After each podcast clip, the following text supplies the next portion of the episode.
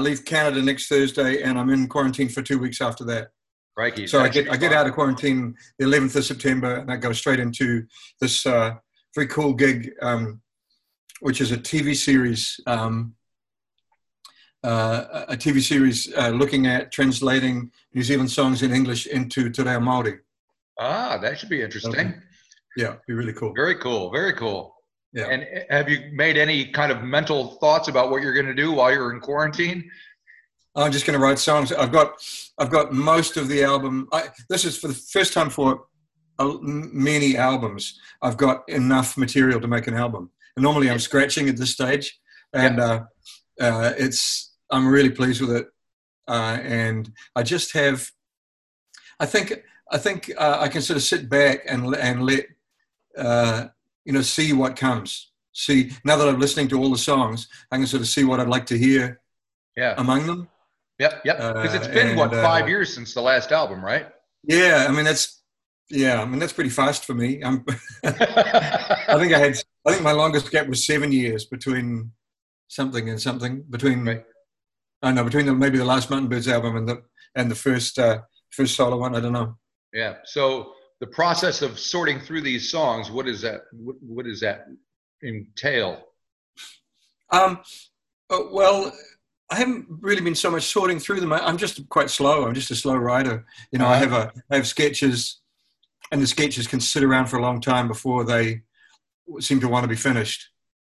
And if I push it, I can end up with some halfway decent things, but it's better to wait for the right time. That's an understatement. Well, I mean, I tend not to finish an album with about 3 or 4 rejects. Gotcha. A lot of people, I think, they make an album and they work really, really hard, and they end up with maybe 15, 16 songs, and they cull it down to 11 or whatever. Yeah. I've never had that luxury. I've usually maybe got 9, and then I'm scratching. Old things or. Yeah. Things that I wrote for films or something. Gotcha. But this time it's been much, I guess, because I've had a bit more time, and I'm in a really good space for writing at the moment, just in my head. Some good things have come out. That some of them are realization of sketches that started like way back, maybe 6-7 years ago. Right. Sometimes things that there's one song which is something that Harry Sinclair and I in the front lawn, we sketched a fragment of something, not even a song, just a rough idea of a subject that it might be nice to write a song about, and we've never got anywhere near it until now. Gotcha. Hopefully it'll be on the album, and that'll be very cool. That'll have been in gestation for maybe 30 years or 35 years or something. It should be done by now, huh? It should be done by now. I think give it to somebody else. Right. And you got this tour coming up that's just been announced with the others, with Shane Carter and James Duncan and Chris O'Connor. So how did that come about? Well, I just as I got more into the songs, I realized that they kind of needed to have more wind blowing through them than just me. Yeah. And Shane. At the end of last year, we hung out, and he was saying, "Look, I'd like to play guitar on your next record." Nice. And so I've held him to that. I know he's busy. He's got now he's an award-winning author. He's got a whole lot. Yeah, it's a great read. It is indeed. Yeah. And hopefully he'll take time out from his busy after dinner speaking schedule to come and play with us. Oh, I assume you read the book. Oh yeah. What did you think of it personally, reading through it and I being a fellow kind of musician from the same era and probably knowing all the same people? Yeah, I loved it. I mean, I don't think I was reading it on that level really. It's a really strong piece of work with kind of honest and brutal stuff about his family, and then some tremendous insights into this absurd world that we inhabit of music, And because some of his insights come from being chemically altered, they're a great read. I mean, they're really it's amazing. It's amazing that he could even remember some of those events that he's talking about. But maybe he's just sort of piecing them together from other people's witness statements. Yeah. And has the thought gone through your head to do a similar thing, to write a memoir? Well, it would be very different if I did. I've thought about writing things a lot, but quite often I'll start thinking about it and I'll be derailed into fiction. I'm more interested in making stuff up than just about telling people about my interesting life. Okay. So with Shane in the band, when you're touring here and you guys are going to, I assume, do some of these songs that have been waiting and gestating or whatever. I mean, he's a very distinctive guitar player. So do you think about that? Are you trying to figure out how what he does is going to work with what you do?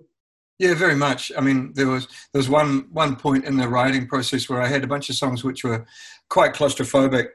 And I suddenly wanted landscape. I suddenly wanted a song about a big outdoor space, and I could imagine a big, slow, dark song with wonderful shapes, that Shane could put down, and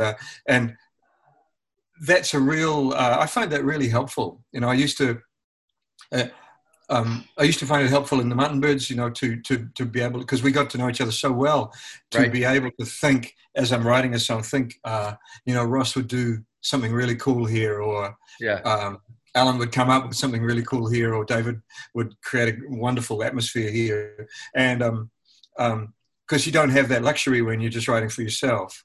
You can imagine. I mean, and even with the last album, because I started it with Tom Rodwell in mind, I had some ideas about how he could color in some of the empty spaces.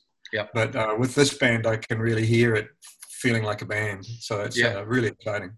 And it was, partly. I mean, I did that tour earlier this year with the Mutton Birds, and we had such a ball playing as a band that it sort of made me kind of appreciate again what a group of individuals it can bring to an idea, bring to a song. Mm. I mean, you have several bands that you can draw from at any point if you want to. It's pretty impressive that you can do that. And I think New Zealand is kind of unique in that way. Everybody's on the same island together and nobody's going anywhere for the most part. So, that's dead right. That's dead right. And also, most of the creative hookups are artist to artist, whereas in a bigger place, your publicist might come to you and say, "Would you like to collaborate with this person? It could be good for, it could be a good look, And so there's sort of secondhand collaborations, and the same. I mean, same goes in New Zealand for musicians collaborating with filmmakers and choreographers, and wonderful. You get wonderful synergies because people are not separated from each other by a whole bunch of infrastructure. I mean, conversely, you can moan about the fact that there isn't a lot of infrastructure. There's not much of anything anymore. Not right now. No. There's lots of creative stuff though, lots of collaboration, and I think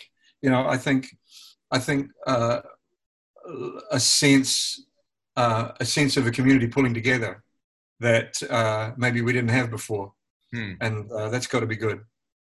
Yeah, it almost feels like this is kind of a leveling of the playing field and taking off and starting again from wherever everybody is at this point in time. So I guess so, yeah, I don't know. I mean, I'm not back there yet, but I'm reading up about all these tours that are getting up and running, and it seems to me that it would be a great time to start something new in New Zealand right now. It'd be a great time to just go, put your hand up and say, "Come and listen to me."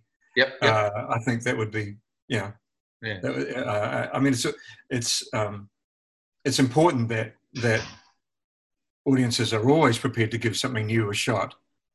Yeah. But particularly at a time like this, yeah. Because you can demonstrate your faith in music. You can demonstrate your faith in the music community by just going out and buying a ticket. And I hope a lot of people are doing that. I think they are. I get the impression that yeah. Well, we did have about a month or a month and a half where we were free to go and see bands, and then we're locked down again. And during that time, obviously there were no international acts coming in, so it was all local stuff, and it was fantastic. You know, you go down to the wine cellar and see somebody that you never heard of and be blown away and go, what the heck? Why haven't I been doing this all along? You know? No, that's great. Yeah, it's great. I think we've got pretty open ears in New Zealand to local music, particularly over the past maybe 10 or 15 years, more so than the old days. But now's a chance to open them even further. And as you say, go and listen to somebody on, take a punt. Yep. You know? And it seems very self-support. Everybody's supporting everyone else. There's not a lot of competition. And and you've been doing this for a while. Was it always like that here back in the 80s? Yeah, I think so. I think it's always been a really good sense that it's a people business, and you got to look after each other, because the position that you're in now, relative to the other person that you're dealing with, might be completely reversed. In a few months, you know, whatever way the polarity goes. So you got to, and you got to look after the people around you. But you know, there's just so much more now. There's so much more management, more network. Yeah, that's got to be good. Yep. So getting back to new music and your possible new album coming up and getting in. Have you thought about, are you going to record with this band that you're going to be touring with? Or yeah, that's the idea. Definitely. Yeah. They're all signed up for that. Great. I've got time booked with Ben Edwards in Littleton. Great. I've never worked with him before, but I love what he does. And I think it'd be really interesting just to put ourselves in a different situation and not piece the album together on laptops. Yeah. But make it in an old school kind of way. Pretty much the way we did Warm Hand, where we took a bunch of recording equipment out to a barn at Bethel's Beach, and we just lived out there and made the record. I think there's something really cool that happens when you do that. And this sounds very exciting. And so hopefully this time next year it'll all be out there and ready to go. Yeah. I mean, if we get it done, I mean, hopefully we'll get it all done by Christmas, and then it's just a question of how locked down are we still at that point? Like, when can I next come back? When I come back, do I do quarantine and all that sort of stuff? Because I'll head back here to Canada after I'm like in New Zealand for about 5 months now, right? And then I'll head back here for a few months, and then come back, and then it's just a question of how much touring we can get up and running, and which of this there's a couple of Australian festivals interested in us, and it's which ones of them are still going to be operating. Everything's so fragile at the moment. You've got to revise your plans.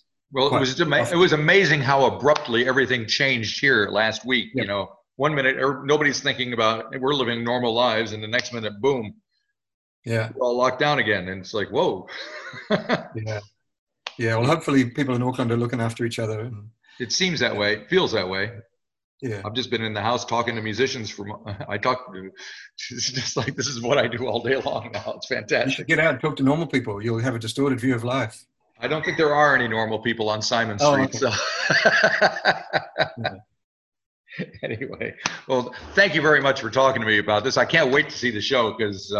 I mean, with a band like that and with your songs, it's going to be fantastic. And we'll talk again when the album is getting ready, eh?